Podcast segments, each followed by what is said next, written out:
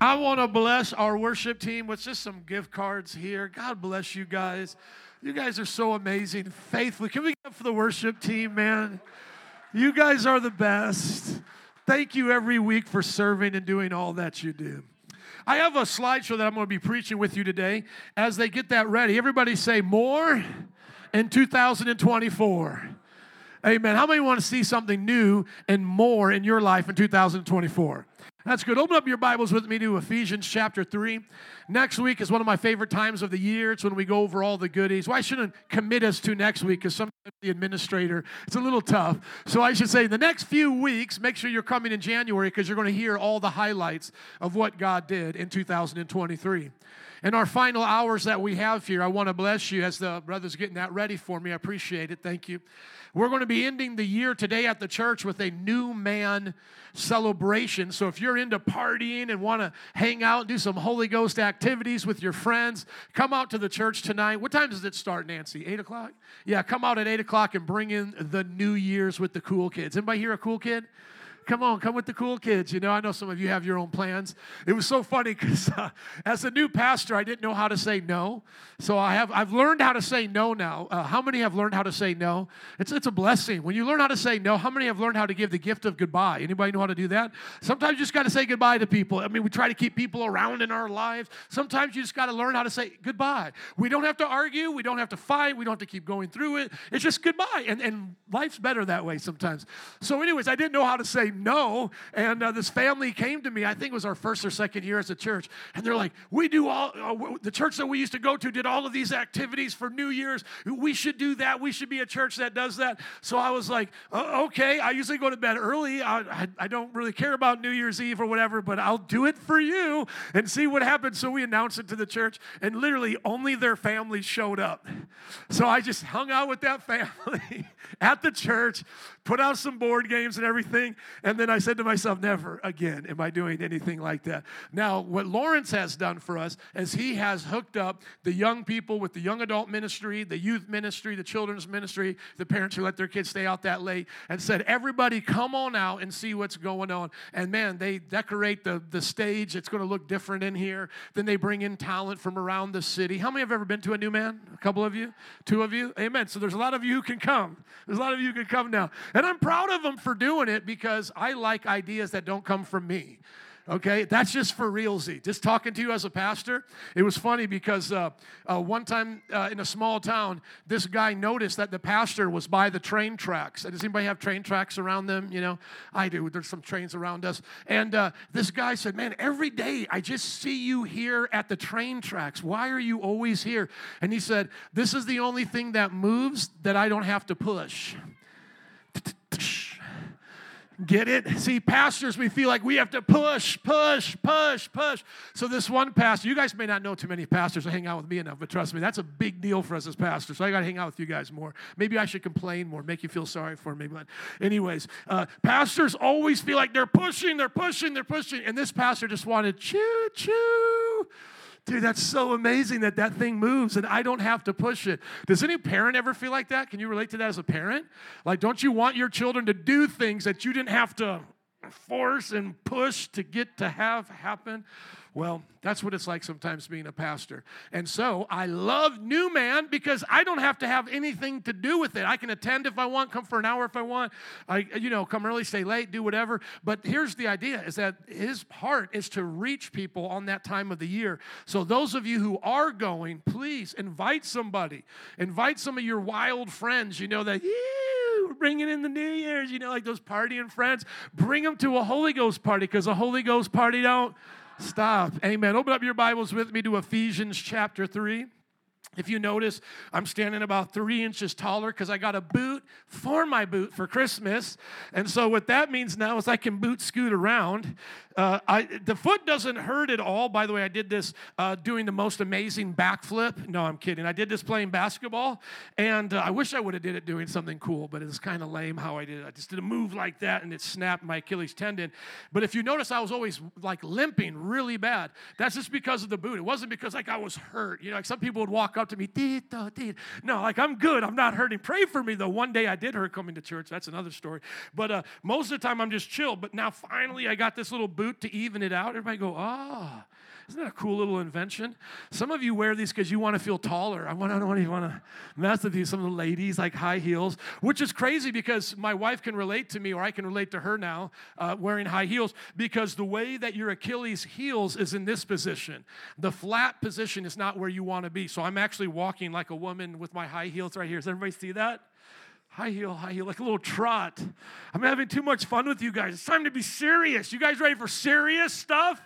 Let's go to uh, the slide, please, because I want you to see in Ephesians chapter 3 this powerful scripture. We have in front of us the Word of God that is unchanging. As years come and go, as kingdoms come and go, the Word of God remains forever. Ephesians 3.20 says, Now to him who is able to do immeasurably more than all we ask or imagine, according to his power that has worked within us, to him be glory in the church and in Christ Jesus throughout how many generations? All generations. For how long? Forever and ever. And the church said, Amen. Thank you for that. Let's leave this slide up. I want you to think about it. There are reasons for seasons, and some seasons have reasons. And so when you think about like why uh, the year changes the way it does, we all want to be on the same page. We want to have the same date, okay? And this came about for civilizations to have their order. And there are different New Years throughout different cultures the Chinese New Year, the Jewish New Year. And when we, as the American people, are in the Western world, as they have said, have the New Year, we look at it as a pretty big deal. Well, the first reason why it's a big deal is you're alive. How many are glad to be alive right now. Amen. So you get to see another year. That's pretty amazing. But how many know there's a lot of things that change from year to year? Say uh, you're in a contract, the contract changes. Maybe you're in a mortgage contract. Maybe you're in a balloon payment, which are dangerous contracts. Shouldn't be in those, right? No offense to those who sell them. Only works for the banker, not for the, uh, the person having the, the money lent to them. But imagine you were in a balloon payment. You were paying 2% interest, and now you're going to this year 24, 5% interest. How many know a year changing is a big deal? Also, with children, when, when years change, that's a pretty big deal. Where's my oldest? Where's she hiding? She's, oh, there she is. How old did you become in 23? Yeah, and how old are you going to be in 24? Wow, how many? That's a big deal. And her birthday's in December, you know? So, like, that's a big deal. Like, as the year's coming to a close, she's starting a new season. So, right now, she's 15 and she wants to do driver's ed. She wants to get her permit. And then, how many know when a year changes for her and she turns 16? That's a big deal. Also, 18 years old, 21. Well, those are attached to years, aren't they? There may be somebody in this church, you're turning 21 years old in 2024. Well, we want to make sure that you don't get out and get drunk with your friends and ruin your life. Amen? I mean, things change when years change. How many know sometimes we don't get bigger this way, but we get bigger this way as the years go by? Come on. We get bigger this year as the years go by. But how many are setting goals for this year to get a little bit thinner? How many are already thinking about springtime and goals that you have? I know I do. Last year I failed miserably. If you remember, by summer I was supposed to have a six pack and I'm still carrying around a keg. Would you guys please pray for me? I got to get that six pack. It's, it's happening. Come on. 2024, I'll have a keg no more. I'm getting a six pack. And my wife's going to be like, ooh, I've never seen that before. You know what I'm saying? That's what I'm going for. I don't think you've ever seen me with a six pack. You have been deprived, woman. Get ready, get ready, get ready. The six pack is coming. I think the last time I saw a six pack, I was 24 years old. Does anybody remember last time they saw a six pack? Berto, I'm looking at you back there, big stud. When was last time you saw your six pack? Did you ever have one? Oh, I feel bad for you now. Everybody go, oh, I made him feel bad. Dito never had a six pack. I'm looking at some of these young men, and they still have their six pack. Liam, six pack, six pack. Yeah, don't. It's okay, man. I'm not meaning to embarrass you. You don't have to show us. I'll believe you. Show me, man. That was something like that could happen in this service. I am in one of those moods, okay? But years change and our goals change, and some of them should remain the same, okay? So I don't want you to think like everything is going to be new as we're praying for more because somebody might be like, well, I'm getting out of this marriage because I'm getting a new marriage. No, you want to keep some com- commitments from year to year. Can I hear an amen on that? And then look at those of you who are married. What year are you coming on in your marriage? For my wife and I, June 19th, I'm, I'm, making sure I get this right, June 19th, 2024, we are making 19 years. Okay, come on, somebody. Amen. Amen. We can do it. We can do this. Praise God. That's what happens, right? But now I want you to think about it. Where are you right now in your heart connecting to those things spiritually? My daughter better be connecting her driving to her spiritual life. Amen. I want to make sure that she's ready to meet Jesus. How many know the roads are dangerous? One of the uh, couples or uh, of some friends in the church that my dad went to in Florida died in a car accident. Could you imagine that? This young ladies, they were driving the car. Uh, they got hit by a semi. I think they ran the red light by accident. That's why we're going to keep an eye on you. But even sometimes doing the right things, how many know being in a car is a dangerous place? So you better have your spirituality right. But for some of you on your jobs, it's the same thing. You know, you might have this, this driving thing down, right? But you got to get ready to do what God's called you to do on your job this year. Some of you are graduating college, starting new careers. Others of you are going to be up for bonuses. Others of you might be up for management. Some of you own your own businesses. You're maybe thinking about expansion. And so, what we have to do is we got to take those things and connect them to our spiritual life. We don't just want to look at living for God as the thing we do on Sundays or whenever bad times come into our lives. We want to look at living for God as a part of our daily bread. Everybody say daily bread. Amen. So that means when you're on your job, you're consuming the Word of God. That means when you're out with your friends and family, you're consuming the Word of God and you're sharing it with the world. That's the kind of more I'm talking about. Because you may have people in your life today that might be sassy and they might say, Listen, man, I don't go to a church like you, have a preacher shout at me for an hour. I don't even give tithes and offerings, and I'm doing better than you. I bought a new house and you're still renting. Or you know what? I've got two promotions and you didn't even get one bonus, etc. And they may put you down and say, Well, what does that church stuff do for you? Well, I want to give you something to ask them back. Ask them, What do you think your job's going to do for you when you meet Jesus on Judgment Day? Hello. Now, we want to be blessed on this earth, but we got to make sure we put things in perspective. First and foremost, if you want to be sassy, let's go there because you're asking me, what does my God do for me in all these ways? I want to ask you, when you die, are you taking a U Haul with you? Because you can't carry it with you in that grave. So that's the first thing is that most people don't understand the purpose of life. They think it's only about the success. They think it's only about those things. But what are they showing us that is true according to the Bible? The Bible said that God sends his rain on the just and the unjust. So they have not said anything to us that we have not already acknowledged. We have acknowledged God's prevenient grace, his general equity as it's known, that he's given to the whole world. In other words, if a non-Christian goes to the ground today and and plants the seed, waters it, and harvests it, they did that not in spite of God, but they did that because of God. Are you guys tracking with me? So they may not acknowledge God, but it's still God's earth that they planted. Are you guys with me? It's like the old joke that the, the preacher said the devil went up to God and said, I can do wor- the world better, the earth better, the people better. Give me a shot. And then God looked at him and said, Okay, go for it. And then the devil just stood around and goes, Well, well are you at least going to give me some dirt? And God says, No, you got to get your own dirt. You got to get your own earth. Because how many know the devil doesn't create?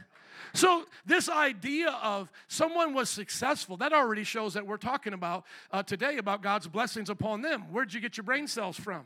Where did you get the earth from to work on the earth? How did you get the ability to come up with those creative ideas? And if they did it honestly, how did you get the ability to attract so many customers? So, let's just be honest. Let's not look at the world and try to say that stuff doesn't matter. No, it does matter. How many are happy for social media today? You may not be happy about everything on social media, but how many are glad it's there? How many are glad for technology?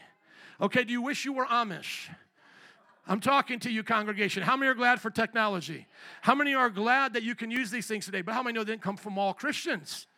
Okay, but God enabled them to do it. In other words, when the people of the Old Testament were bowing down to false gods and putting up idols and saying that that was the reason why they were successful, how many know that doesn't change who the real God is? Oh, I thank you, Baal, that you gave me all this great food to eat. I thank you, Baal, for all that. No, no, no. You're worshiping the wrong God. Just because you put it on that God doesn't make it true. So they may say, Well, I did it all myself. I worked hard. No, it's not true. You made yourself out an idol, a false God. The God of the Bible gave you the ability to do that. Can I hear an amen? But the next part is God wants you to outperform them this year. God wants Christians to be the best. When you look at the Bible, you look at the story of Daniel, you see that Daniel did so well that the only reason that the, uh, the pagans wanted to put him down was because he was not corrupted like them and couldn't have his heart swayed by money, fame, or popularity. And when they came to hating on him, what did they pick out in his life to make illegal to try to get him arrested? What was it? His prayer life. So they understood that he had a prayer life. Think about that just for a moment, brothers and sisters. Would anybody on your job, if they were hating on you and wanted to get you fired, attack, fired, attack your prayer life? You're like, no, they don't even know I even pray. They don't even know I'm a Christian. Now it's time to be more like Daniel then. I'm not saying we have to walk in there and be a granola Christian, a fruit nut and a flake. I prayed. I'm praying right now. I'm praying again. But no, they need to understand you're a Christian that does pray. So, how can you make that known? You can make that known on your time as you develop relationships with them, and you can give glory to God for the successes that they point out to you. So, when you go out to lunch with them, pray over the meal. It doesn't matter if they're unbelievers. Hey, man, we're all going out to, um, you know, Applebee's today for lunch. Want to join us? Sure, I'll join you. Everybody's sitting there. Hey, guys, I pray for my meal. Is that okay? And then when you pray, pray a real good one. Father, I pray for every sinner at this table. Some that be drinking and getting drunk at night, going clubbing, talking about Deborah. I mean, just talking about my neighbor here, Lord. I pray that you save them. You know, pray for him. Pray for the meal. Pray for pray for it. Now, and the other way you could do it is whenever you get an, a reward, and this means you have to do good on your job, or a compliment, then you give glory to God. Giving all glory to God is not just something uh, uh, Super Bowl players do when they make a touchdown, you know, or when they hit, you know, goal. And you, know, you see the Catholic guy doing that when he's playing soccer. No, that's not just for them, that's for you. Hey, dude, we got a compliment from you at the oil change station. You've been doing great. She said you really were helpful today. All glory to God, man. Are they going to tell you you can't say those phrases on your job? Say them until they tell you you can't, and then ask them what, why you can't. Are you listening to me? I, as I told this story here before, it's good repeating because we always have new people in the church. I remember visiting my family over the holidays, and my dad had rented out a box seat at the uh, the uh, the minor league team there in Fort Wayne, Indiana. So that was a pretty big deal, minor league football, and it's indoors, and it was really fun to watch. And my dad rented out the box seat for his business. He's a financial planner, and as he uh, opened up the festivities, he said, "I'm going to have my son come and tell you about Jesus because I owe all my success to." Jesus, and then he's going to pray for the meal. And if you got any questions, come see me or him. How many know that takes some courage to do? You see, he's getting blessed by his company. He's in the sales position where he gets to know them relationally, and he got to share his testimony and had me do that. And I said, Dad, how many customers over the years, because you know not everybody's going to like that, do you think you lost because of Jesus? And he said, Oh, maybe a handful, five or six or ten. I can't remember the exact number. And I said, How many times did you get to lead somebody to the Lord or see God do a great work? And he said, I got to see that all the time. I got to pray for people, lead them to Jesus, and I got to see God's blessing on my business. In my latter years of my business were more blessed than all my former years. Are you listening to me? So when they when they say, "Hey man, you got the bonus, you get the promotion. We want to sit and talk with you." Just say, "Man, I just want to let you know I give all glory to God. I'm a Christian and I pray for this company." And don't say it if you don't mean it. How many you know you should pray for your company? Amen. Uh, can I get a better amen than that? That sounds like a Presbyterian amen. Any Pentecostals here today? Do you pray for your job? You better pray for it. Even the, even the people of Israel prayed for Babylon when they were there. Even Joseph prayed for, uh, for Pharaoh while he was there. You got to learn how to bless what God has you as a part of because as it goes for them is as it goes for you. Amen? And so when they give you the credit, give it all to glory, give it to God. And then when you can share your testimony about what's meaningful, put it back on Jesus. And so what I want us to do is look at the different seasonal changes and connect them to the scriptures. Let's go to the next slide and I want you to think about these three major ways that you can ask God for more this year. Because it's not just I want more. Well, what do you want more of? I just want more blessings. You know, well, what, what kind of blessings? You need to be specific today. Like we talked about before, you have not because you ask not. And you ask not because you know not. And you know not because you believe not. You've got to go through the scriptures of God and get these promises over your life. So let's go to 2 Timothy chapter 3 verse 16. I was looking back over 2023 about where I was successful and where I learned. And how many know you don't have losses, you have learning moments? Amen. That's what I call my losses, is I call my learning moments. So I was looking back because my dad always taught me you're not a failure, you're just learning how to do something after a few extra steps. How many believe that? You're not a failure. You might have failed at something, but you're not a failure. You're learning how to do it right. As the old thing goes, you know how, uh, you know, they asked, I think it was uh, Thomas Edison, he invented the light bulb. Anybody want to check me on that? Was it Thomas Edison? Yeah, they, uh, he said he thousand times and somebody said, man, how do you get over that? He said, well, the light bulb was just a thousand step process. Do you get it? It's like the joke. How many times did 7 Up give a shot at their drink? One up, two up, three up. Finally got to 7 Up, somebody bought it. At some point, you got to make a decision. I'm not giving up, I'm sticking with what God has for me. And the Word of God will encourage you when you feel discouraged. And I was looking back over 2023 at my wins and my learning opportunities, not just my wins and losses, as it were, my wins and learning opportunities. And as I was going through it, I was seeing God's faithfulness. One of the things that God put in my heart was to start a YouTube channel. And there's a lot of different things on YouTube, you know, a lot of pastors doing teaching things. But I felt the Lord told me to do something different. And that is react to funny skits and videos and then put some scripture on it. So you have me reacting to Ali G. Anybody ever remember Ali G? Well, he used to be popular in early 2000s, and that video got over 20,000 views.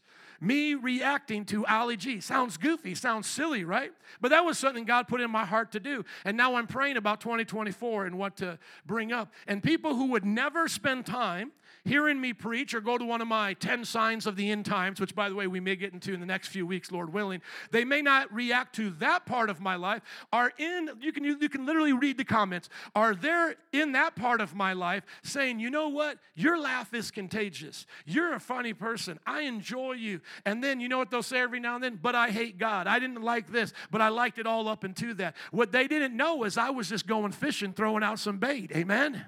See, when I go fishing for shark, every now and then I might get a catfish. Every now and then I might get a stingray. Aren't those pretty cool if you've seen those before? When I was uh, first fishing in the ocean, it felt like, man, it's like you never know what you're going to get. But you got to throw that bait out there. And I began to ask the Lord this year, I said, God, what do you want me to do more in that sphere? So I'm praying about how to do that because Ali G videos ran out. I did about four or five of them. Many of them have a thousand plus views. So I said, maybe I can look at some of these Instagram reels where they do funny things and, and get that way. Because I teach on Sundays and I have other days where I go live and do those things. And I used to have a lot of energy in that, but it never would pick up. But just notice this me reacting to silly Ali G videos gave me my most viral time online. Not what I'm doing now. This YouTube video, think about it. this YouTube video. You can look us up, Metro Praise International on YouTube, will probably get 50 to 60 views me reacting to Ali G and then saying a Bible verse at the end, 20,000 views. See, you got to use wisdom. Somebody say more in 2024. I also write books, and I'm asking God, what do you want me to write on? Well, 2024, I'm going to be releasing my first fictional book. And, and then let's say it goes as good as my other books. 10 people read it. Will I give up? No, I'm going to keep doing what God told me to do. It's like somebody says, I read your book and I really liked it. I'm like, okay, so you're the one. That's amazing. I'm glad that you are the one who likes it. But you know what? I've had so much fun in 23 writing my fictional book, and in 24 I'm going to conclude it. I'll put it out for free as well, and there in, in paperback you can get it. But that's something that God put in my heart to do. Another thing that God put in our heart to do a few years ago was start the Bible college for free and go for accreditation. And now this year we have more than we've ever had before. And students, can I hear an amen to that? You go through your life, you look at your wins and you look at your learning opportunities, and you're not supposed to stop there. You're supposed to have more ambition to keep going. The kingdom of God is a moving kingdom. How many are glad the kingdom of God didn't stop in the dark ages? How many are glad the kingdom of God didn't stop in the 1800s? Let me ask you a question. You gonna let it stop with you now? Ooh, come on, somebody. Are you going to let it stop with you? Because if you don't move it forward, then the kingdom of God doesn't reach the places and persons that you're involved with. You and I are supposed to move the kingdom of God in 2024 to more places, to more people's lives.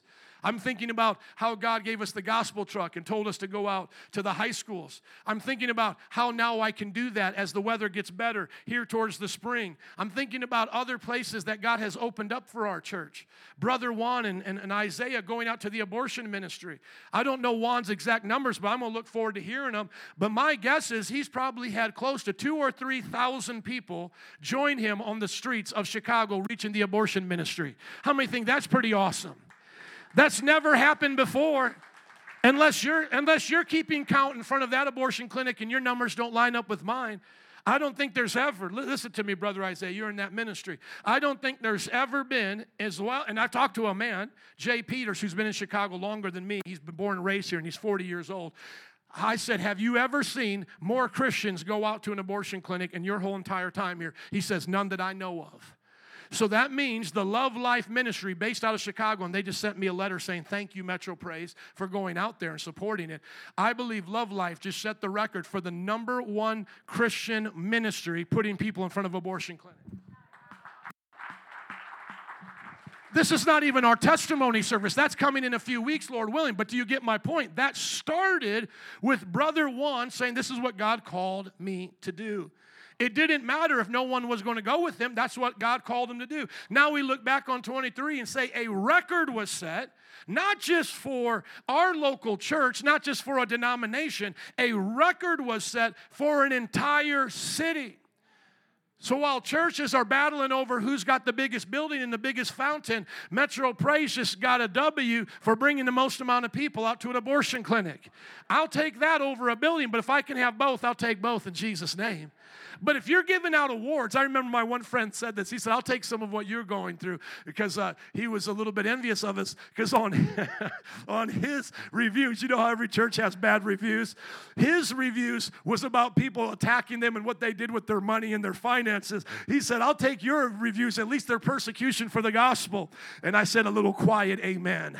Come on, somebody. But he was actually like, like aware enough about himself to say that. Like, there, there, seriously, there was people there that had did work for the church that were saying you didn't pay us on time and you didn't do that. And you go to our church, it has nothing to do with money. It has to do with these are the most hate-filled people I've ever met. I went to this church and they said I was a sinner, but I'm just a cute little saint on my way to heaven and as a homosexual, you know. It's like, no, no, you ain't a cute little saint. You're a sassy little sinner. Amen. No, you don't want to swap church reviews with us. But how many are proud of our church reviews, though? Like it's a badge of honor. Like, seriously, I look at some of my friends' reviews and I'm like, no, you haven't made a big enough ripple in the city yet. Because I'll know if you made a ripple in the city by your Google reviews. How many know that Jesus wasn't loved by everybody? Amen. Got uh, Titus, my youngest, clapping. You clapping for Jesus. Amen. Bible says 2 Timothy 3:16 all scripture is God breathed and is useful just for Sunday school class and is useful just for figuring out the four horsemen of the apocalypse, but don't try to bring it to your job because you'll be weird. No, it says it's useful for what? Teaching. You got to teach people things on your job? You got to teach people things in your family? The Word of God is useful for that. Rebuking. You ever have to rebuke anybody in your everyday life? How about correcting? And how about training in righteousness? You ask any boss today if you want people to be righteous or wicked, what do you think they're going to say? Righteous. Now ask them by whose standard? See, many of us, as you go to your job, you have to sign your character commitments to the company, right? You have to sign this that they're not going to allow you to lie. They're not going to be happy with you lying. Well, we got the sale. No, no, you lied. You got us all in trouble. They're, you're going to sign things that have to do with your integrity. And you know what? all you have to do is ask them, where did those rules come from? and they might get a little squirmy, you know, they're in HR and just be like, um, uh, well, uh, I just think it's decent humanity. Well, ask them, human resources. Why do humans matter? Why do we matter? Why don't we lie to each other? Why don't we steal? Why don't we steal from the company? How many know every boss wants you to not steal from the company? Wants you to be nice to the customers. Is there anybody here that wants that goes to your job and they say, be mean to the customers and cuss them out? No. Even the most vilest uh, manager or CEO you may have will keep his mouth from swearing and using vulgar language. He gets around a certain customer. Are you listening to me? Because they want that business and they understand human decency. But where did training in righteousness come from? Uh, Apple or over here, what is that, T Mobile? Or, or down the road here, we have a, um, uh, this way right here, we have a, a place for handicapped people, those with special needs. You know what I'm talking about right over here? Some of you have been in the neighbor for a while. Where did all those values come from? And even this one that's right on the other side, I always just pray for these people right here, save them. They, uh, they turned on us, took away their parking spots during COVID. They need to give those back in Jesus' name. Amen. And just hand over the keys to the building as well. No, I'm just kidding. Every place we step our foot, I'm putting my foot right on your property. No, I'm kidding. But right over here, right over here, Onward House was started by Christians. I met one day with the owner and I told him that. I said, Well, you guys Christians over there, do you teach godly principles? And he goes, No, no, no, no, we don't do that. We don't mix religion with what we do. And I go, That's not how it started. Have you read your history books? Oh, yeah, that was back then. We don't do that anymore. Shame on you. I didn't tell him that, but that's the, that's the gospel truth, though. Shame on you. I did correct him, but I didn't say shame on you. I said, well, you're losing your foundation. Christians are the ones that started these charities. Onward's house is it was a house a, a, ministry, not a ministry. Um, it was a service provided by the church. Could call it a ministry in that way. I believe by the Presbyterians to provide housing for those who were in lower income. But for sure, it was started by Christians. So look at this again, brothers and sisters. All Scripture is God breathed. Theopneustos in the Greek. That means it comes from His Spirit. It comes from His essence, and is useful for these four things. Let's say them together. One, two, three. Teaching, rebuking, correcting, and training in righteousness. Thank you. So that the servant of God may be thoroughly equipped for how many good works? Every good work. So in 2024, what do you want to see more of? You should want to see more of the Word of God touching the areas of your life, touching the areas of your job. And here's the way that you can do it by your success and by you, you giving glory to God. And even those of you who would say, man, you know, nobody notices me, like uh, my in laws were in the first service, and uh, my, my father in law came from another country and he worked at Brach's Candy Factory. Anybody remember that on Cicero out there? Uh, I guess they ended up filming Batman over there. Uh, but yeah, it was this big place, and he worked over there, Brach's Candy, okay? And then uh, w- when they let him go, he was a janitor at a high school. How many know that's a good job to have? There's, there's a lot of job security in that. And so that was a great job. And I think about, you know what? Every day he went to work, he was around all those young people. I wonder how many he was praying for. You ever see one of those movies where the janitor becomes a friend? Come on. You never know what God's going to use you to do. Or if a situation happens and he just happens to be there mopping. Did I hear somebody over here say that? Man, I don't mean to interfere, but can I pray for you? See, brothers and sisters, God wants to put you in places that maybe the world doesn't even see to be as a highfalutin op- uh, uh, uh place to be, but there's going to be opportunities. We have those of you here that uh, take care of children and your nannies. You should be ready, ready and willing to bring up the gospel at any time. You should be praying for that family. And at any moment, oh, we're going through so many hard times right now. Oh, we just don't know what to do. Hey, you know what? Can I can I suggest we pray about this? What's the worst they can say? Oh, no, no, I don't believe in God. Well, okay, well, just know I do, and I've been praying for you. And I'm praying for your family. And I'm praying for opportunities for the Word of God to become real in your life. If, if, if every one of us as Christians believed that the Word of God was thoroughly equipping us to do every good work, we would not be the same on that job. And the people around us would recognize our differences. As a Christian, everywhere I go, I'm telling you, whether it's that YouTube channel that I was doing, or my neighbors, or it's people that I'm just meeting to get my hair cut with, they always know something's different about me. And then I tell them afterward, I'm a Christian, I'm a pastor. There was one time a person said to me, my, my friend and I, we were at a table, and they said, Man, whatever you guys are on, I want some. And, I, and, and then I, we said to them, We're not drinking, we just have the joy of the Lord. But they noticed that we were so full of joy that we were enjoying each other and that we were having such a good time that they said, Whatever you guys are drinking, that's what I want. Man, come on, when was the last time somebody said that to you? I'm not saying it happens every day, but you need to have a testimony. Another couple of times, my wife and I have been out at restaurants, and people have just walked over to us, came right to our table, and said, Let me just tell you, I'm just so impressed that all your kids sit here. You guys are such a blessed family or a good family, however they say it. And then we say, Thank you. Some of your families go to the place and they're like, Oh, dear God, have mercy. No. Are you listening to me? Let's be honest. I'm not trying to say that I'm better than some of you, but I'm just saying God has a testimony with us. Am I not telling the truth, Nancy? That people have come up to our table saying, You guys are just the cutest little thing, and how everybody gets along here. That's amazing. What are you doing for the Lord in your school, young people? When my, this is one of my biggest regrets is that I didn't use the Word of God in my high school years. Instead, I used drugs. I remember going to my youth group for a little bit before I backslid, and I remember my friend bringing a dozen or so kids from our high school, the same high school that I was doing drugs and doing bad things at. He was bringing them to church. Are you guys listening to me, young people? How many times have you invited somebody to your youth group or even tonight? Have you blowed up your Facebook inviting your friends tonight to this event? Because that's what you should be doing. And young adults, you should be out there thinking about who can I invite tonight? Even some of you who can't spend the whole night there. And maybe you do have a tradition that you're going to do, but you should look at it, young adults, and say, hey, man, who can I call up right now? Who can I text while Pastor is preaching? Because I'm going to be on my phone anyway, right? Who can you text while I'm preaching? Hey, man, you want to do something tonight? We'll go out for dinner and then we'll head to the church. Six o'clock dinner, and then we'll head to the church at eight o'clock. How many think God can do it? The Bible says, in the presence of God and in Christ Jesus, who will judge the living and the dead, and in view of his appearing in kingdom, I give you this charge preach the word, be prepared in season and out of season, correct, rebuke, and encourage with great patience and careful instruction. For the time will come when people will not put up with sound doctrine. Help a preacher preach, brother. Thank you. Instead, to suit their own desires, they will gather around them a great number of teachers to say what their itching ears want to hear. In 2024, before you ask God to bless you on your job just for the promotional sake, you need to ask God to show you who can you preach to. Who are your neighbors that you can preach to this year and see come to the Lord?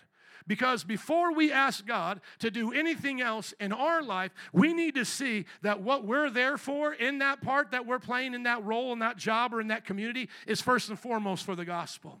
When you look at the Lord's Prayer, how does it start? God, I pray for all these blessings in my life. Is that how the Lord's Prayer starts? Our Father who art in heaven, hallowed be thy name. What? Thy kingdom come, thy will be done on earth as it is in heaven. What if I told you you have that job to be a preacher? Well, I thought I had that job to be, uh, you know, a provider for my family. That's secondary. First is for you to spread the gospel message there. Think about that. The first priority you and I have in every place of our life is to be a light for the gospel of Jesus Christ. How can I influence where I'm at for the gospel of Jesus Christ? The very first reason why you're living where you live right now is to impact people's life for Jesus.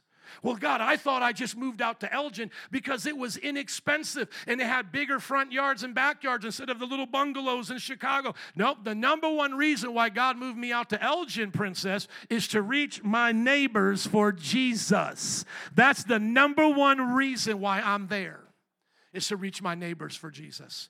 Some of my neighbors have liked me talking about Jesus, others have not.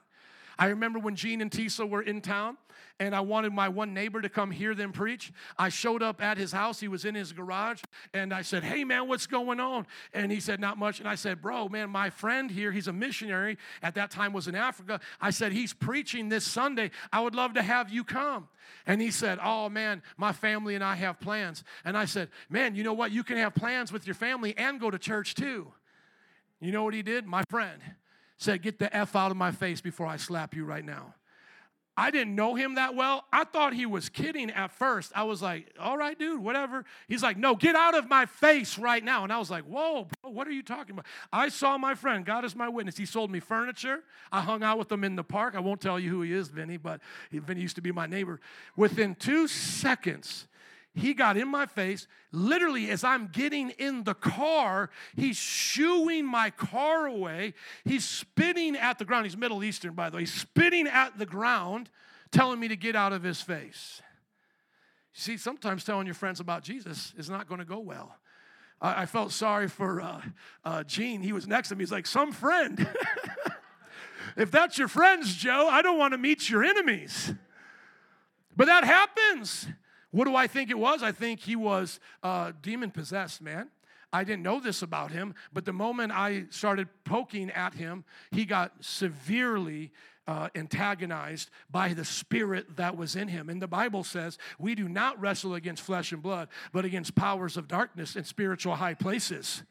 But how many know that doesn't get me to stop preaching the gospel to my friends? That just makes sure I pick my friends better. No, I'm kidding. That just makes sure that the first time I invite them to church, we about this far from each other. And then I don't mean to be insulting in any way, but it took a lot of patience just talking dude to dude because this guy's about this big. And I'm guaranteeing you one thing it would not have gone the way he thought it would have gone there. I was already thinking about what I would have done. I would have to the face and down there. I'm just telling you. I'm just telling you, man. And then just, just, mm, and then I would have said, come to church. no. But I'm just telling, but, but I'm being honest with you. I'm being honest with you. As I was walking back, the, the Lord was telling me, it's not him, it's a spirit. And as I'm telling you, as I'm in the car, I was looking at him. I said, hey, bro, that ain't you, man. That's a spirit. You can ask Gene. I was looking right at him. I said, That's not you, that's a spirit. And I wish I would have said, I rebuke it in Jesus' name, but it just didn't come to my mind. But what, what I was able to get out is, That's not you, that's a spirit on you. You have to be ready for what the world's going to throw at you this year. We're not talking about everything's going to go easy. The Bible says some people just don't want to hear it. They would rather hear what their itching ears want to hear. I think to myself, if I would have been inviting him to any other church, probably wouldn't have been no offense. Probably wouldn't have been anything. But because I was being a little bit aggressive to him, showing him that his excuses don't work, and the spirit in him knew the kind of church that I was inviting him to, that's what provoked him. I just uh, looked up because sometimes I do this. The last person that put a Google review on there says, I hate this place. I looked up their name in Facebook because if you're going to put that up, I, I am going to look you up and stalk you a little bit. So I took their name off the review, put it into Facebook. All over their page is God bless me doing this, pray for me doing this. And they came to our church website and said, What a hateful place. I bet you they, ain't, and I was looking through their reviews as well. I bet you you ain't never left a review for any other church. Probably never left a review for the homosexual church over here or the church that never does anything for the community. But you're going to leave a, a review for this church. Why? Because it provokes you. Come on, somebody. Not everything in your life is going to go well as you put God first, but is it worth it to put God first? Absolutely. Let me tell you another story that went a totally different direction with a friend as I mentioned before, but as I said, there's always new people. This year, wakeboarding, I made friends out there, and I don't talk to ladies by myself, like on the side, like, let me talk to you. But we hang out, and when you wakeboard, you're all in one space, okay? So I wakeboard and I meet friends, and one was a young lady, and um, she had brought her boyfriend a few times. And when I saw her without her boyfriend, I was like, yo, where's so and so? That's my dude, you know? She's like, oh, we broke up. And I'm like, is everything okay? And then moments, tears coming down her face. No, it's not okay. And she knows that I'm married and I'm a pastor. And she just started talking to me about her issues. And once again, you don't have to be a pastor. They just have to know you're a Christian. Can I hear an amen? Or just for most people, a listening ear. They don't even care, right? They'll just talk to you, especially if they've been drinking a little bit. But anyways, this person just started talking and she wasn't drinking. She was in sober mind, crying and weeping. And God is my witness. I started writing her. I put my wife in the chat as well. And uh, she was so grateful. I wish she would have came to the church, but I just saw her at our last time because she doesn't live in the state. And I saw her and she said, "You know what? Thank you so much for all the things that you sent me, all of those links and for your wife and I praying for me." You, you and your wife praying for me. You see, it's those kinds of differences that you make in your everyday life. Now, they're not always going to be extreme in either way. I wish I would have heard, her, you know, confess Jesus. I want to be a Christian. That's exactly what I want. You're right. That's what I need, you know. And I'll come to church tomorrow, and I wish you'd be sitting right here in the front row, right? But it doesn't always work like that. But I have to be ready, and you and I have to be ready to take that word of God and apply it to their lives. The Bible says that the man of God, if you scroll up, please, that the man of God may be thoroughly equipped for how many good works? How many? Every good work. So, when was the last time you were on your job or with your friends or family and something came up and the Word of God was the answer and you didn't bring it up? What about those times? You have to look back and say, well, if 2024 is going to be more, then I got to be faithful to the Word of God. Maybe one last thing here in closing. My cousin is not always, well, let me just say this I have crazy cousins. Does anybody else have crazy cousins? I have crazy cousins. I have them, they're, they're, so crazy, I don't even spend time with them anymore. Let me just tell you like that.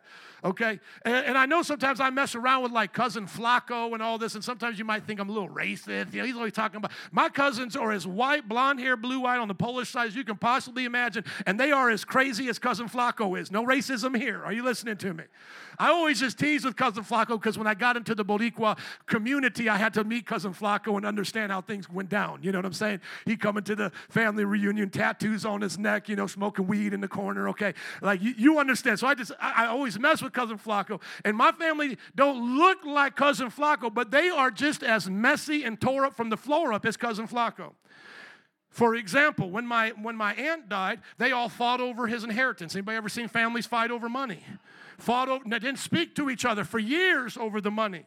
Another one, one of my cousins, we believe committed suicide. We still don't know because she died mysteriously and nobody knows except the husband, but he won't tell anybody. So, anyways, she writes me the other day and says, You were right about so and so cousin. And I'm like, First of all, I don't even remember telling you anything about that cousin. But I'm like, Okay, if I was right, amen. And then I'm like, How can we help you, my wife and I? And then you know what? She responds back in other words, and in, in, in summary, thanks for responding and caring because not a lot of people do. See, once again, I could have ignored her, right? I could be like, cousin, what are you on? I don't want this mess. Not my monkeys, not my circus. I mean, know what I'm talking about. Or I could have just wrote back something like, or like a like, and just put something like, okay, thank you, you're welcome. But no, I wrote back something that in, invited the conversation. You know, it said, I'm, I'm great to hear that. I don't remember it, but here's, here's what I can do. I can pray for you. I hope all is well. Let Nancy and I know how we can serve. And that made the difference. And she said, Well, I want to talk to you later on this week. So we'll get all the dirt and I'll tell you to you guys next week. Amen. Half kid. Better be careful what you tell a pastor, right?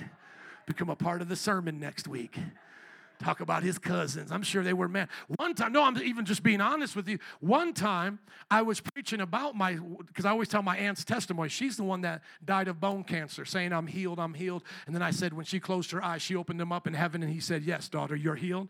That's that one. One of my cousins got offended that I was even talking about that, that testimony. She said, Don't bring up my aunt like that. Don't bring up my aunt. And I said, Here's a couple things you've got to know. Number one, I don't care what you think. Number two, she's my aunt, and I'm going to share with her whatever, share with the world whatever I want to share. So aren't you happy I'm not your cousin? Amen.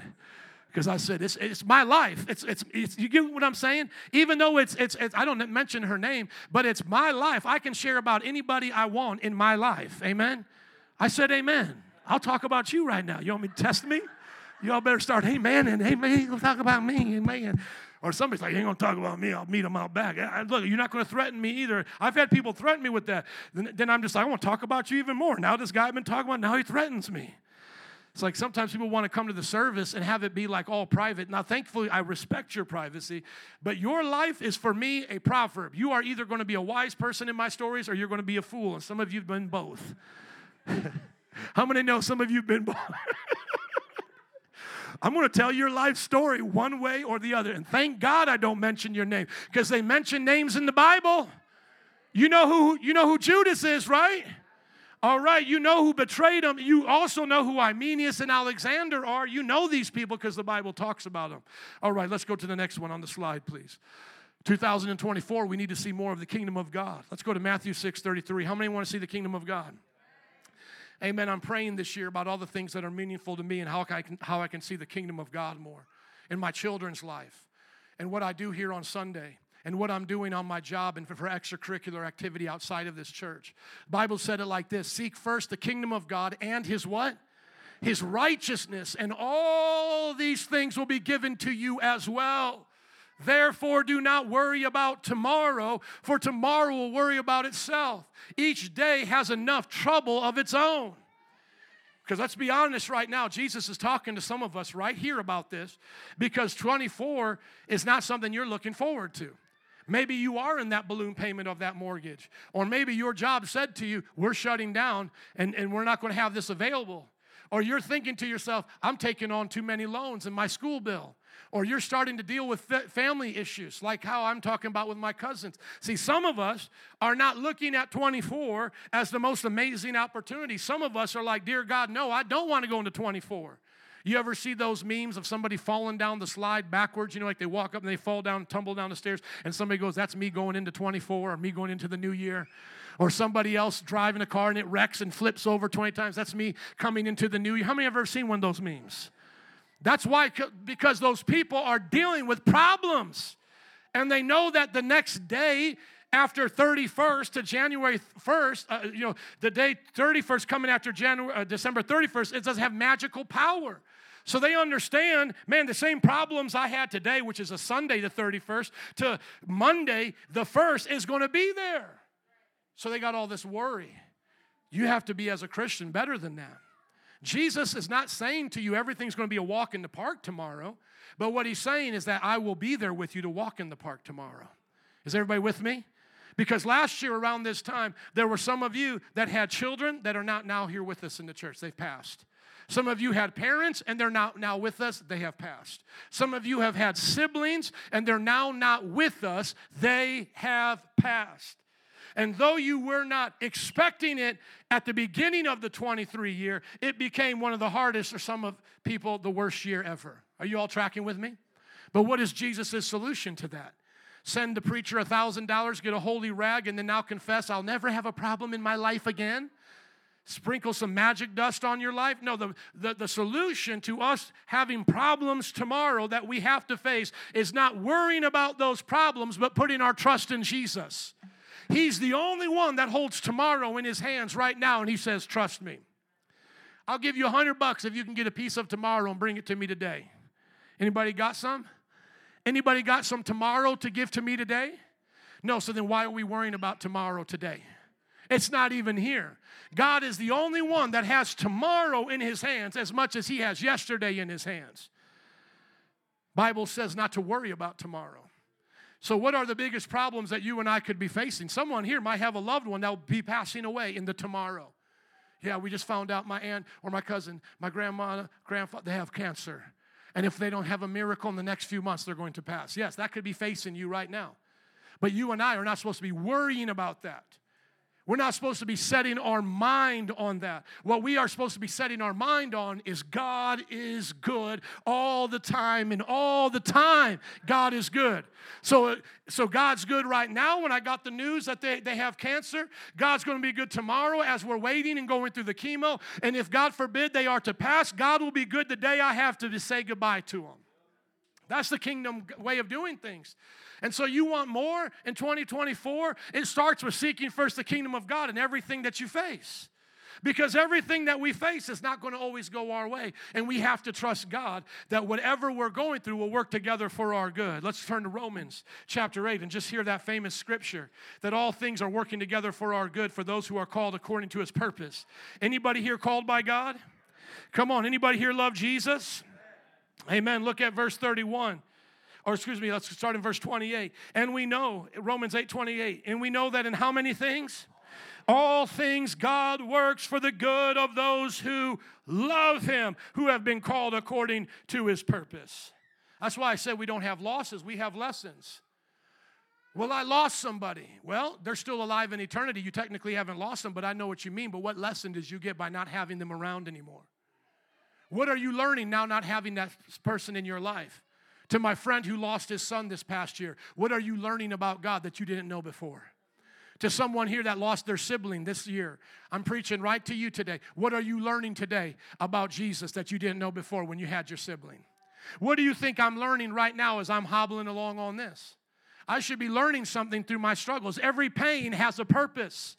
Your purpose is, uh, your pain has a purpose, and that's to glorify God. Start right there. God, I glorify you not for the problem, but because of you being with me in the problem and being better and bigger than the problem. You are the problem solver. I'm going to thank you right now.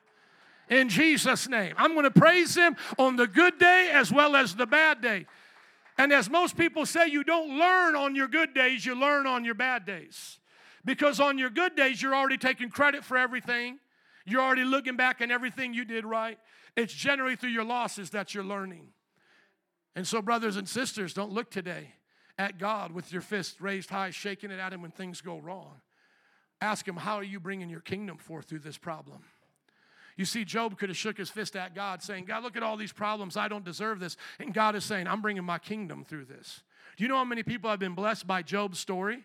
Of course, Job didn't want to go through it, but when he did go through it, look at how many people now in their time of suffering say, Well, if God was good to Job and gave him tr- double for his trouble, God will be good to me in Jesus' name. Well, somebody had to be the first to be the example.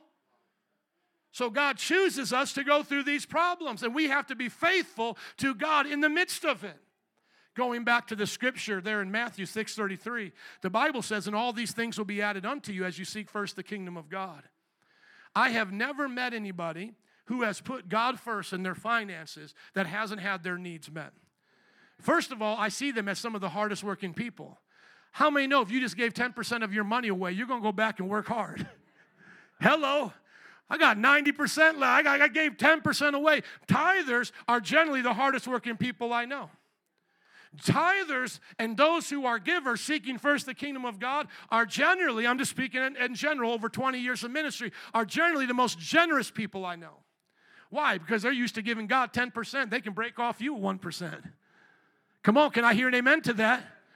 Most people that I know that are generous, like when we're talking about going out there and doing the abortion ministry, or we're talking about uh, foreign missions and all that's going on, when you talk to the people who are the backbone to donating towards those charities, you go down to the donor list and you talk to those people because I've met them over the years. 99.99% of the time, they're tithers. One who gives big gifts to Love Life, more than likely, is a tither. Those who give big gifts to the mission organization, tither. Those who are working with adoption, tither. You ask them, have you been tither? You've been give? They'll say almost every time, yeah, I'm a tither, because that's how they learned how to give. They learned how to let go so God could have what He wanted, and then God gave them what He had so they could have it. If what's in your hand doesn't meet your need, it's your seed. When we let go of what we have, God lets go of what He has. When we open up our wallet, God opens up the windows of heaven. We're not taking up another offering. I'm not trying to make you feel guilty. We're, we're blessed as a church and always have been. But I'm just saying, some of you are on the struggle bus because you haven't learned how to seek first His kingdom. And you're saying you can't afford to tithe. But the truth is, you cannot afford not to tithe. That's why you're struggling in that way. And I'll never forget this. When I was in Mexico, I was preaching in Chilapa, Nayarit, a small village, and that was really awesome. And we were out there preaching and doing ministry in an outdoor service. And my brother went to do tithes and offerings. And I stopped him. I was going to interrupt him because it was a special service. And I, I, I went alongside him. I said, Bro, we don't got to do the tithes and offerings here. And uh, the, uh, the interpreter was right there as well, who was helping us. Uh, she, she said, it was a woman pastor. She said, No, they have to give. And that was the first time that I understood, even as a pastor, that I looked down on people in their gift if they didn't have what I had. I thought, poor people, you don't need to give. But that's not what the Bible says. The Bible teaches us that the way you come out of your poverty is through giving to God. Not the preacher on the TV show trying to manipulate you, but giving to God. I know that sounds shocking that a preacher would actually say, don't do tithe and offering, but I'm that kind of guy. I was like, man, we don't need to bring that up right now. But then I learned, and then when I went to India, I was totally different. I said, have them give all the time. No, I'm kidding. I went to India and I was like, I started teaching them this because I started saying, you know what? We as missionaries come and we bring all these blessings to you guys, but I don't want you to see it as we are the rich people and you're the poor people. And so, since we're rich, we're the only ones who can tithe. You need to learn how to tithe. You need to learn how to give. And you know that some of those churches now in India and Africa that were started by missionaries are some of the biggest in the world, and they themselves are giving to others to help them.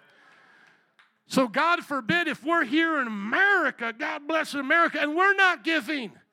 How can we say God bless us when we haven't blessed God? You have to bless God and be in covenant with Him. Go through the scriptures. Every time God is about ready to bless them and do something amazing in their life, it's always preceded by a gift, a sacrifice, or an offering. Y'all, many of you, you look back on that and you go, well, man, that was easy. That was a cow, man. I, for me, it's a $1,000. I make 10 G's a month. Man, live on a farm sometime and see how much valuable worth that cow is to you. That cow is what you eat, that's what you milk. And you just setting it on fire for God? Let's just take the, the filet mignon, the wagyu, and set it on fire for God. You want to talk about he don't need it. That's what everybody says now. Oh man, God don't need it. It's a preacher who needs it. God don't need it. Imagine putting a bull on there, setting it on fire. God ain't going to eat it. They just burned it up. And then what did God say? Smelling, that, that, that's a pleasing aroma to me when I smell it. How many know back at that time they could become like atheists and be like, man, God don't need that. Forget that. Eat that lamb. Anybody ever had lamb before? Come on, my mother-in-law makes the best lamb. Man, eat that thing. They're burning it, setting it on fire. Priests coming over, taking the best part, the Bible says that was reserved for them. And then the fat belonged to the Lord, so they didn't eat a lot of the fat. They burned it. Being honest with you, we got to learn more from the priests. Amen. I said, Amen. I like fat too, but they would burn up the fat, take the lean meat for the priest. And we look back on this and we almost, seriously, we almost have the same attitude of Cain. Remember, Abel brought the good offering. And the Bible says, in a course of time, Cain brought his, and God looked down on it. And see, sometimes we're wondering, man, why is God looking down on what I'm doing? Well, it's because you're not bringing him his best. I just read this in the other service. I won't do it now. But the Bible says in Malachi that people were bringing their broken animals to God. I mean, they got a little hip to the game, right? It's like, man, if I got to bring something and it's just going to burn up in front of me, man, I'm going to get that one eyed, crazy, limping lamb. Get that crazy. Get that one. It's not like, bah, it's like, you know, it's like all messed up. Bring that broken, busted lamb over here. Throw Some of y'all laughing with me. I'm just having fun. Grab that lamb, busted up lamb, throw it on there. And, and God is rebuking them. Going, would you give this? Just put it up there for me, please. Uh, Malachi chapter 1, say verse 6. Would you give that to a king? You know, they would make sacrifices for kings back in the day. He said, Would you do that to a king? Look at this, verse 8. When you offer blind animals for sacrifice, is that not wrong? When you, when you sacrifice lame or diseased animal, is that not wrong? I mean, they bring in the one. That one's just dying over there. Throw that thing on the Barbie, man. Burn that one. I mean, how many know it wouldn't take that long for us to start thinking that way? It's like the old joke about the, the, the, the, little girl on her way to church, you know. She lived back in the day when you could uh, walk to church on a country road and get into your little city, you know, and your little town. And so her grandma couldn't make it one day, so she said, uh, Here, you go, and here's a dime for you, and here's a dime for Jesus, and you give it in the tithe and offerings. Here you go. And with that dime, she was going to go get some candy. And just like any kid, you know, she's walking and she's playing with her money. She's playing with her money. Well, she accidentally dropped it and went down the drain, one of those dimes. And she looked at that dime, she goes, Oh, there goes Jesus's dime. Yeah, she made sure that that dime was still hers. The one that she had, that was her dime. The dime that she lost was Jesus's dime. Are you guys tracking with me? Well, there goes Jesus's dime. Well, there it is. Here's Jesus's animal. Take the blind one and put it on there. Take the crippled one. I mean, it's not like God's going to eat it, but you see, God was testing their hearts. He owns, he owns the cows of a thousand hills, the Bible says. And he's testing to see, will you give me your best? Because if you won't give Him your best, how can He bless your rest? How can you ask God to bless your 90% when you won't give Him 10%? Last time I checked, He owned it all. Do you know that we're all just borrowing his land? We're all just borrowing his, his life that we're here. Everything's just borrowed from God. And it's not like you're paying a bill. You're giving it as an offering. You're giving it as a blessing to the Lord. You're, you're telling him thank you. When you, act, when you sacrifice lame or diseased animals, this not wrong. Try offering them to your governor. Would he be pleased? Would he accept you, says the Lord Almighty? And then you look at people and what they do to impress each other and how people go out and waste all this money. Seriously, man, I've saw I've seen people in this church on food stamps, you know, spending all their money on groceries, and then that money they have left over, they go to the nicest restaurants in town. I'm like, they're asking my wife and I to go to this, uh, you know, oyster place one time, and I'm like, I can barely even afford that, and I'm watching them just pig down on everything. That's because they gave all their best to their to their welfare check. Are you listening to me? And now they just spend the rest on themselves. The Bible doesn't say to be like that. The Bible says give your best to God. The Bible says that when we give, go to Luke 6 uh, 38, please. When we give, it's given to us, pressed down and shaken together. When I first became a Christian, no one had to force me to give. I understood the principle because I had seen it in my parents' lives. But I didn't quite understand how deep it went until I started having my own money, my own jobs. And then I started seeing God bless me and pour out His Spirit upon what I had. And all throughout these years, you look at this storefront church and how God has blessed us and taken care of us, and how we don't have to borrow, and how we don't have to uh, go out to other denominations, and how people, even of their own self, come outside of the ministry and give monies to us to partner with us, and how God has always provided. Would I like a bigger building? Absolutely. But I'm not going to go under stress to get it. Some of my friends, they get big buildings and they lose their minds, they get big problems. They say that a pastor who goes through a building project more than likely will retire a few years after that because they'll consider that to be the greatest achievement of their life and they burn themselves out getting there. I'm not saying every pastor, I'm just saying over, over a series of years, they've noticed that pastors, after they go through big building programs, they lose their heart for the ministry because that was all they gave their time and effort to.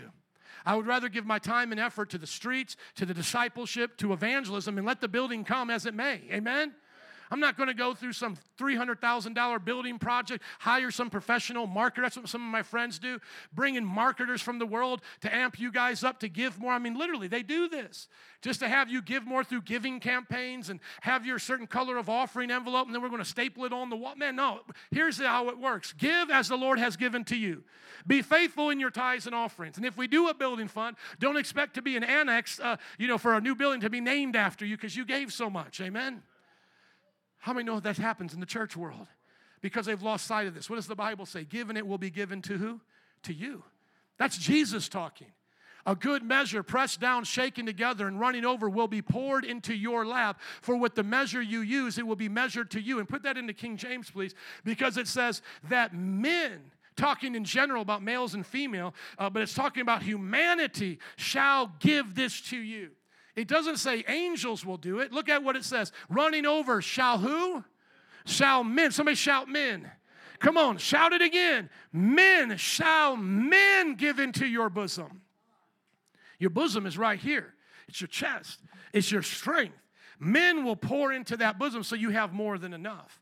The Bible teaches us that the greedy go away empty. So people now may say, oh, you give that 10% to the church or you're giving your time and effort to the church. Man, I don't give any of that. Look at me. I'm richer than you. I have more money than you. But you know what? Everything they have is going to be taken away. Everything they have is going to be turned to dust, the Bible says. And they can't take it with them when they die in a U-Haul, can they? No, go back to the scripture, uh, to our slide, please. Think about these things for more. Number one, you want God's word. Number two, you want God's kingdom. And number three, spiritual gifts. Quickly as Daryl comes. 1 Corinthians chapter 4, verse 1. We have a Holy Ghost advantage. Did you know that? Come on, you have the Holy Ghost with you.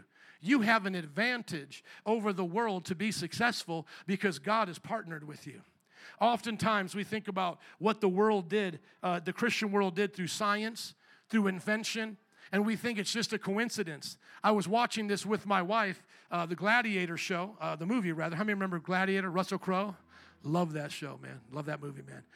Right at the beginning of the movie, what you do now will echo in eternity. How many know you can go to war after that? What you do now will echo in eternity. That was a pagan saying that. He was a Roman pagan. The Gladiator movie, here's a spoiler alert, is about a dude who was once a Roman general, doesn't want to get down with the new Caesar. He gets ostracized, lied against, and he does what's right until the day of his death, and he tries to restore Rome back to a democracy. Okay? There's a spoiler alert, but check me out right here. I was watching that with my children, and I was explaining to them about the Roman Empire. And I was telling them, think about this. The Roman Empire was Roman, ruling the world at that time, and yet they couldn't come up with anything close to what the Christians did when they took over the Roman Empire.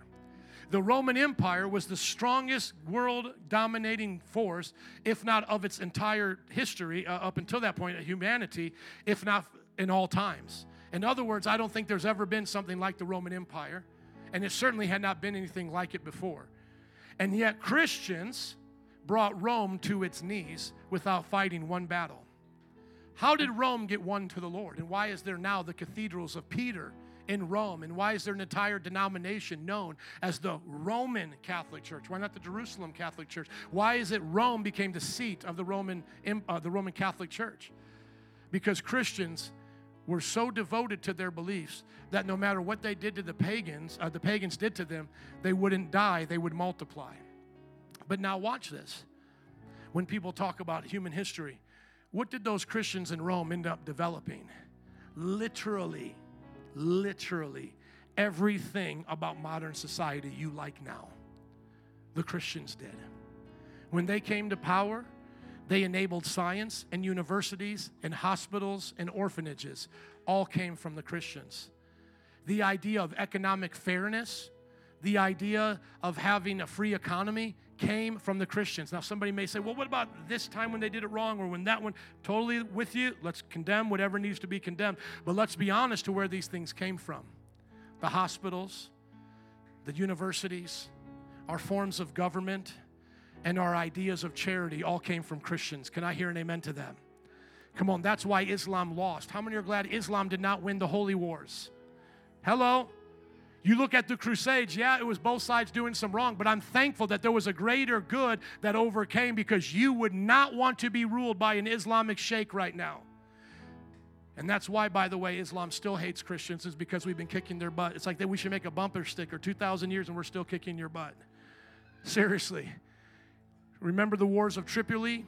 That the Marines sing about, those were against Muslim pirates, kidnapping and terrorizing us. They have always hated Christianity and the freedom that we bring. Study your history. We love them, we welcome them into our country. And I say our country, but I came here with my people only 100 years ago from Europe as well. But everybody, track with me. Christianity changed the world. Why do I think that happened? Because we had spiritual gifts. Think about that. Those Christians believed that God empowered them spiritually to do things that no one else could do without God's hand on their lives. Study about the people who discovered that the world was round and traveled here Christopher Columbus and others, and the prayers that they prayed.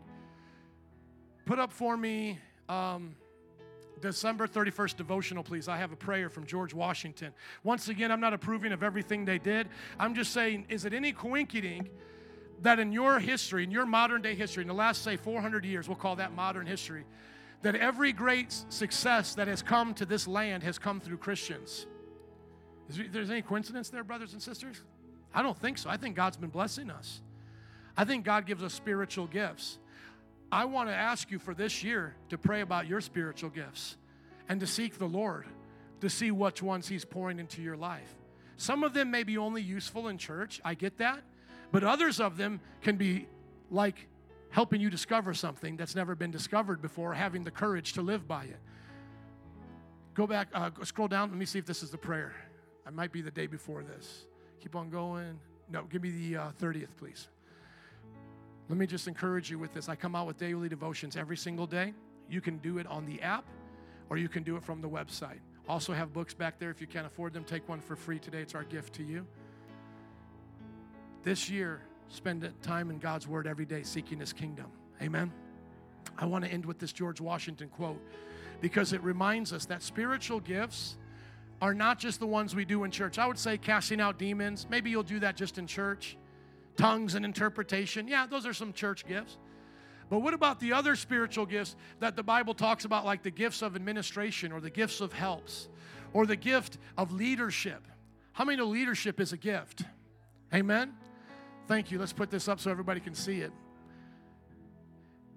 Look at what George Washington said first Thanksgiving. By the way, did you even know why we came up with Thanksgiving?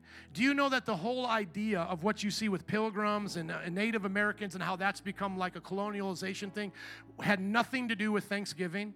Zero, zero, zero, zero to do with Thanksgiving. Thanksgiving was started because the Christians in the United States were having days of prayer and fasting all throughout the year, giving God thanks for their nation and they wanted to centralize it. A Christian woman said, Since our church does it this way and this denomination does it that way, let us have one day where we do it all together and then they made it a holiday. And then over time, it, talked about being thankful when the pilgrims came, but it had no connection at all to that. It had to do with Christian people wanting to have a day to give thanks. So not only have we been distracted by the whether or not uh, there was white privilege and colonialization going. That, that whole thing, not only is that a distraction, but it has missed the entire point of the word thanksgiving. Who are you giving thanks to? Well, I, I'm serious. I was watching a, a, a, you know one of those sitcoms. I just want to thank the turkey and my mom and all. I just want to thank, and we're sitting here going, yeah, right. Thank the turkey. So you ever seen that? Sometimes you see that like in Native American esque type movies. I just thank you, deer, for giving your life. And the deer is like, I didn't want to give it. Why are you thanking me? I did not want to give it. A thank you kind of sounds like I gave it to you. And now I'm supposed to say back to you, you're welcome. I don't want to say you're welcome, so don't say thank you. How many know if a deer could talk, a deer would be a little bit sassy about you eating it? The reason why you eat the thing is because God said you could eat the thing. And the reason why He made cows slow is because they taste so good. You couldn't catch them if they were fast. He's letting you have a break. God wants you to have the filet mignon. Are you listening to me? He made it easy for you to catch. You're welcome. Think about this. Who are you giving thanks to? The only one you can do is for God. Well, you know, Snoop Dogg, I just want to thank the most important person that attributed to my success, me. Thank me for getting up. Anybody hear his selfish uh, acceptance speech? And I want to thank me. And I did this. Me, myself, and I, the unholy trinity of selfishness. The first sin of pride. What's the middle letter of pride, y'all? I. And Satan, Satan said that at the very beginning I will ascend to the hill like God. I will be worshiped. I will be adorned with glory. Notice this Thanksgiving was designed to give thanks to God. Why? For his spiritual gifts and his blessings. That we may then unite and most humbly offer our prayers and supplications to the great Lord and ruler of nations and beseech him to pardon our national and other transgressions, to enable us all, whether in public or private stations, to perform our severe, uh, our several and relative duties properly and punctually, to render our national government a blessing to all people. How many know if most people said this in the government today, at a public high school today, or even tried to do it at, on a football team today, they would probably be fired? And yet, that was the first president of the United States of America saying we need to humble ourselves and we need to pray and we need to ask God for forgiveness. Now, notice what he says by consistently being a government of wise, just, and constitutional laws, discreetly and faithfully executed and obeyed, to protect and guide all sovereigns and nations, especially such have shown kindness unto us, and to bless them with good government, peace, concord, to promote the knowledge and practice of true religion and virtue, and the increase of science. I believe in science, to increase the virtue of science among them, and generally to grant all mankind such a degree of temporal prosperity as He alone knows best. When was the last time you thought you thank God for the spiritual gifts that He's given you? Go to 1 Corinthians 14 quickly now. I just want to encourage you. These are primarily the ones that come in church, but there's more gifts than just this, by the way. Just like there's more fruit of the Spirit than the ones listed. Those are just summary lists eagerly desire the gifts of the Spirit, especially to prophesy. Quickly, I, know I'm going a little bit long here, but you don't have anywhere to go, right? Up to a party tonight. Maybe I'll just go right into the party. We'll see who really loves Jesus. Just keep preaching to 8 o'clock. Hand the mic off to, to Lawrence. You're next. Time passed. You're like, uh-uh, that ain't funny, Pastor. Stop kidding. Let me out of here, man. I got to go do stuff. Okay, let me say it like this. I was praying for a brother Dad just called me up the other day. He was in first service. He sat right there. His name is Autry, and he testified that this is true. He uh, is working at his dad's church. He's doing a lot of great things. He just had some questions for me, and I was talking to him. And at the end, I began to pray. We should always pray when we give advice that we believe will impact people's lives. I even ask you to try that on your job at different times. You may not be able to do it all the time, but I'm just saying, wisely do it. Maybe there's one time that they come to you and they go, Man, it is not looking good this quarter. We may have to, uh, to, to let some people go.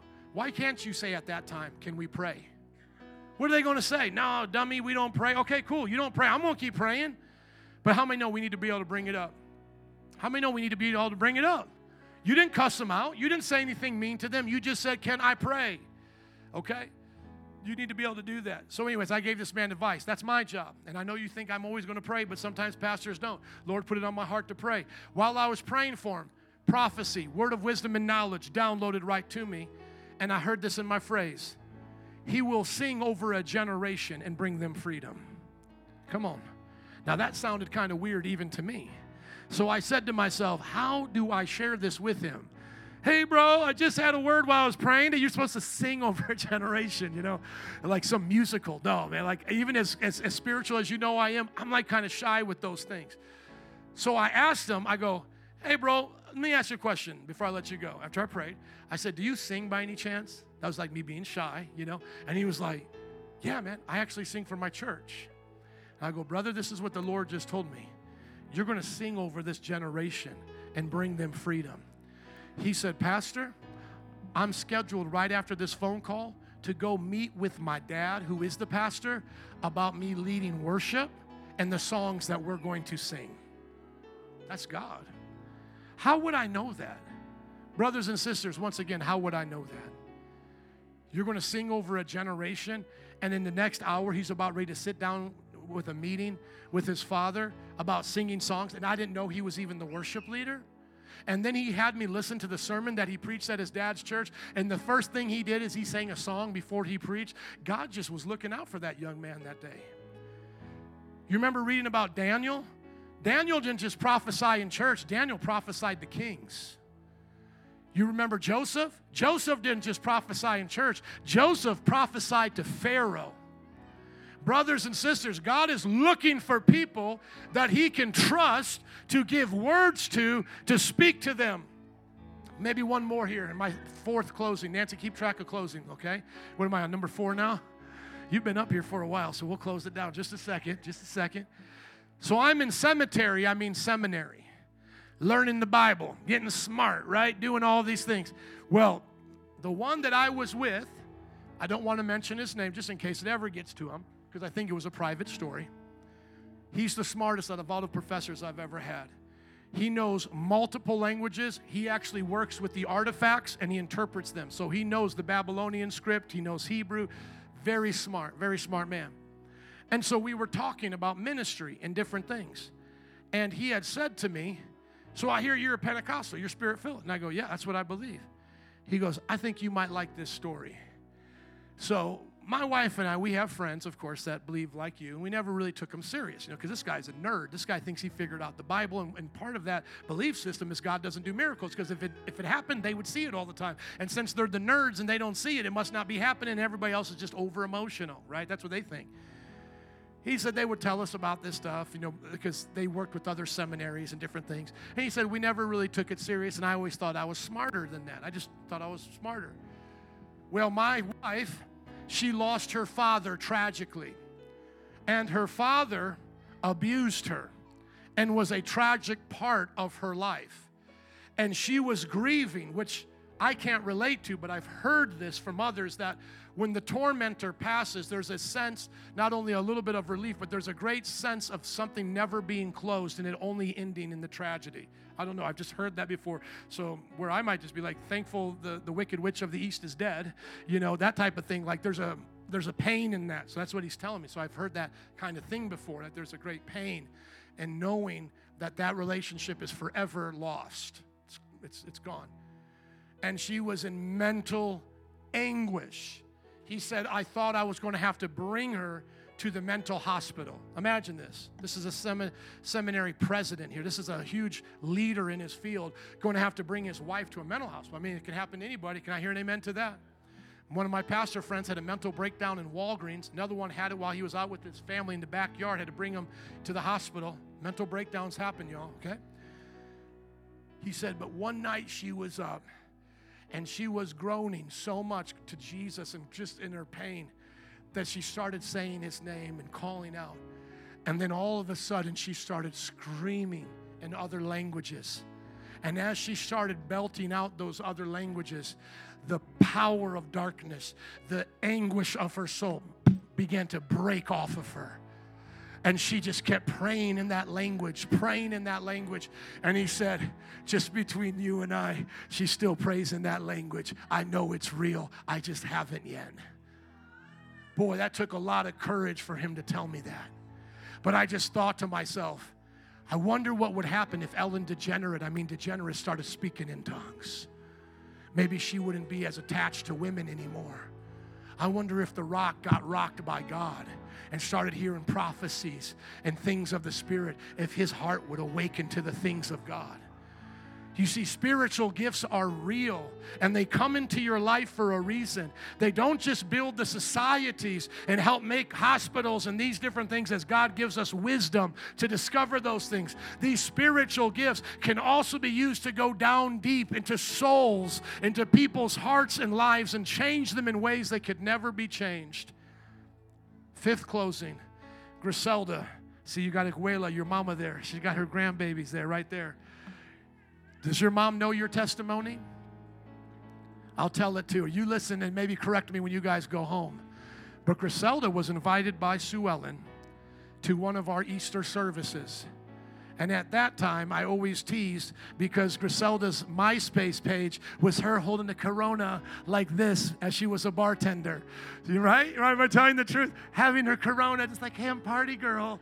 I'm having fun. Not too bad of a party girl, but you know what I'm saying? It's like, here I am. And, uh, She's sitting right there in the front, you know, of, of the church. And the man of God stops while he is preaching, and I have not spoken to him, and he does not know the facts of the matter, and says, You came here with your sister, and God wants to do a great work in your life. Am I not telling the truth? And began to prophesy over her. And from that day, she gave her heart to Jesus and has never looked back. Brothers and sisters, spiritual gifts will change your world. It's just you and I have to be ready for that. Imagine this, just real quick. Imagine you going to your job and everything's there about ready to sign the papers, you know, because you see this in these fictional movies, like somehow they know something they're not supposed to. But imagine they're about ready to sign the papers and you look to your boss. This is not the deal we want. Just trust me. Pull away and I'll tell you in about five minutes, but we don't want to sign this right now. And imagine you pulling away your boss going, hey man, I got an impression. You have to say it was all spooky and weird and the Holy Ghost came with the angel Gabriel. Listen, man, I just got an impression that there's something in the fine print that they've changed and we haven't checked. Let's have our lawyer go through it one more time.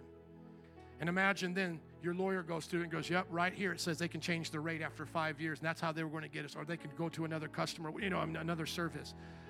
Brothers and sisters, I think we don't see these things enough because we're not believing for it. And what is the church supposed to be? The church is supposed to be where we practice it. It's just not, this is not where we only do it.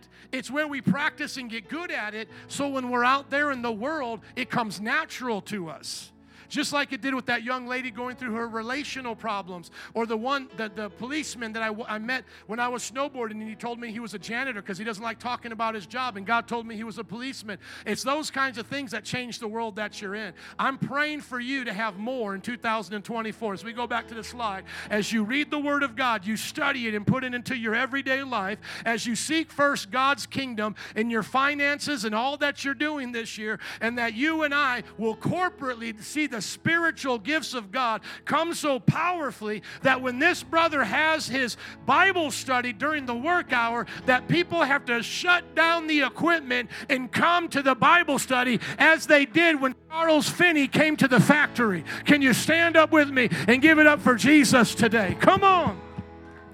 We're not the first generation to believe God for more band and altar workers. Would you come, please? Did you ever end up reading that story by Charles Finney? Yeah, Charles Finney was a preacher that went and visited a factory. And when he went to the factory, true story, they saw him walk because he was going to go hang out with the owner, I think. And as he was walking by, somebody mocked him and goes, Oh, that's that preacher. He's a preacher. Look at him. He looks so silly. And then one of them said, Hey, don't mock that preacher. God's been doing great things in the revival services. And then all of a sudden, those who were mocking started saying, Man, I feel the presence of God. And they started falling on their knees in the middle of their jobs and started giving their hearts to Jesus. There are stories of revival breaking out on trains. There's stories of revival breaking out on jobs, in schools. Do you know that U of I, look it up sometime, the revival of U of I. How many have heard of U of I before? Fighting Illini? Come on, somebody. Do you know that there was a revival that broke out on that college campus that is still honored to this day? Every year they'll have a mission conference there because God's Spirit broke out so powerfully among those who were getting a secular degree to start preaching and reaching the nations that now they have a missions conference at U of I. I want to see more. I want to see my job change. I want to see my nation change. I want to see my neighborhood changed. There was once a man that prayed for his neighbor in his, his little uh, work area, his shed. And one day the guy came, his neighbor, to get something out the shed. It was like, you know, just one of those basic things like, hey man, is Bob around? You know, talking to the wife, is Bob around? I need to borrow something for my in my yard, a lawnmower. No, no, Bob's not around, but you can get it out the shed. The guy goes in there, instantly feels the power of God like your wife has felt in this service. Instantly starts weeping in the shed as he starts feeling the love of God come over him. The wife notices that the man's not leaving, like maybe he needs help. You know, he didn't just come in and out. Goes in there, finds him on the floor weeping. She leads him to the Lord and she goes, This shed is Bob's prayer closet. He comes in here and prays all the time, and you're one of his main prayer requests right here. He prays for you while he's working and tinkering on stuff. He's asking God, to save you. That's why you felt His presence when you walked right into here. I pray that will be on us. I know those miracle stories kind of like seem like they're beyond us and it only happens to someone way over there. No, but I've seen it happen in my life. I want to see it more in 2024. Anybody else? Father, I ask you to put your presence on us this year. Make us the Daniels and Josephs, Josephs like we have never seen before. I pray you bless us financially. Anybody need a financial miracle? Raise up your hands. Come on. Lord, I pray you bless us with houses and land. Anybody looking at houses and land this year? Lord, I pray you bless us with debt-free education. Anybody else going to school this year paying a lot? Lord, I pray you bless us. Anybody starting a business this year or maintaining a business? Come on. Anybody's taking great steps of financial faith? Lord, I pray you bless us to be a blessing. And Lord, I pray you anoint us to win our friends and family with these spiritual gifts. Come on, raise your hands if you want spiritual gifts in this house today. Spiritual gifts to know things that only God knows, to be able to take steps of faith. Father, I pray that we'll reach out to our neighbors. You'll give us words for them.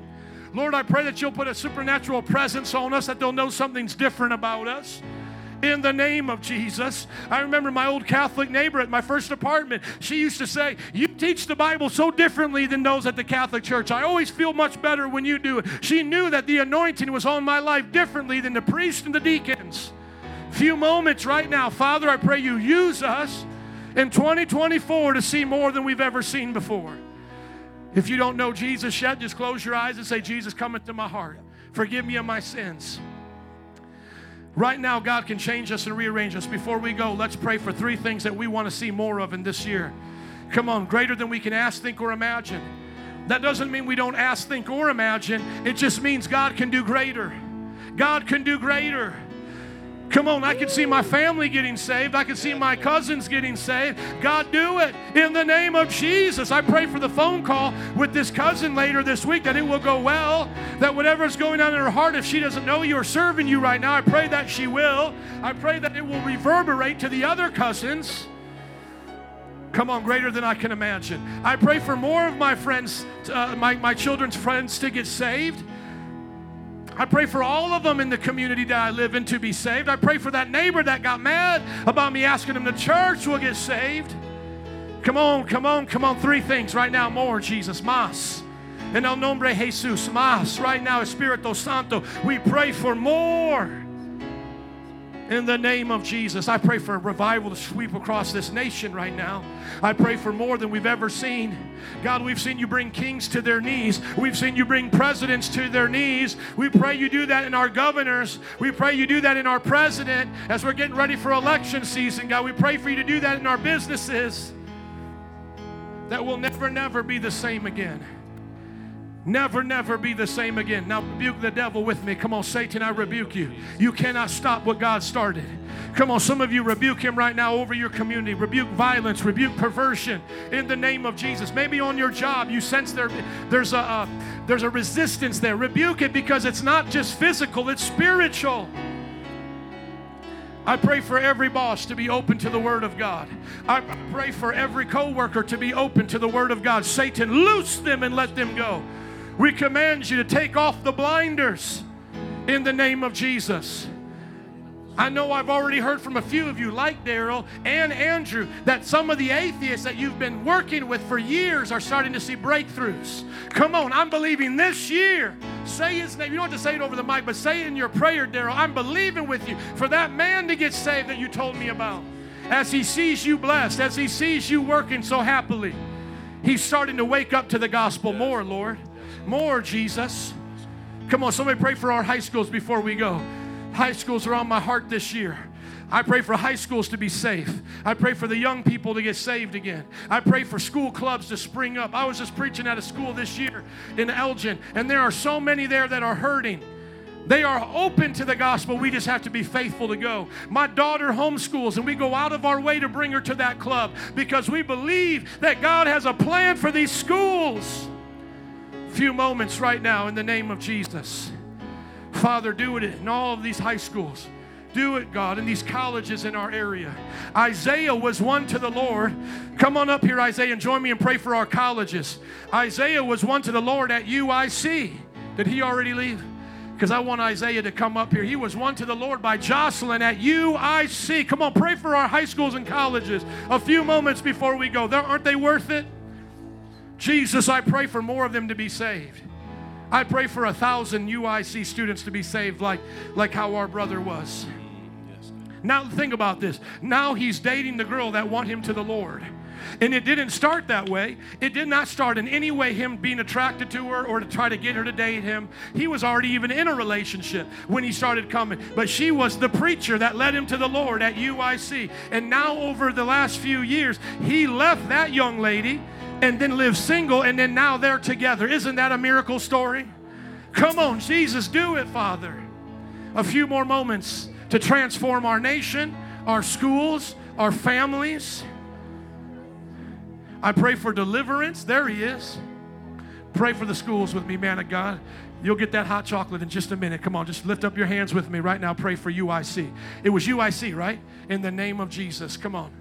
Father, I believe it right now, even as he prays. Come on, James was saved out of New Age witchcraft, and now he's believing God for more of these people to get saved. I agree with you right now for the psychic tarot card reading shops to get saved and become houses of prayer. Back in the day in Europe, they used to have a lot of bars and pubs, and when revival would break out, those bars and pubs would become churches, and some of the songs that they would sing as hymns actually came from bar tunes. They would just change the lyrics from the bar tune to a hymn. I pray this to happen right now in these new age circles for what they're doing for the new age and those familiar spirits that they'll do for the glory of God in the name of Jesus this year. This year. Instead of handing out tarot cards and reading people like that, don't read the Bible and tell them what the Bible says in Jesus' name. Never the same again. Never the same again. I pray for gangs to get saved. Do you know how many times I meet gang leaders who get saved? Come on, pray for the gangs by name today. The Latin Kings, the G's, we pray for them to get saved in this city. We pray for them to come to know Jesus, for them to become leaders to those young people that follow them. Deliverance to come to this city. Hallelujah. We rebuke you, Satan. You can't have them. From downtown to the west side, the east side, south, north, God, for the suburbs, God. We pray for revival to sweep this land, to see things in 2024 like we've never seen before. And all God's people said, Amen. Can you bless them today?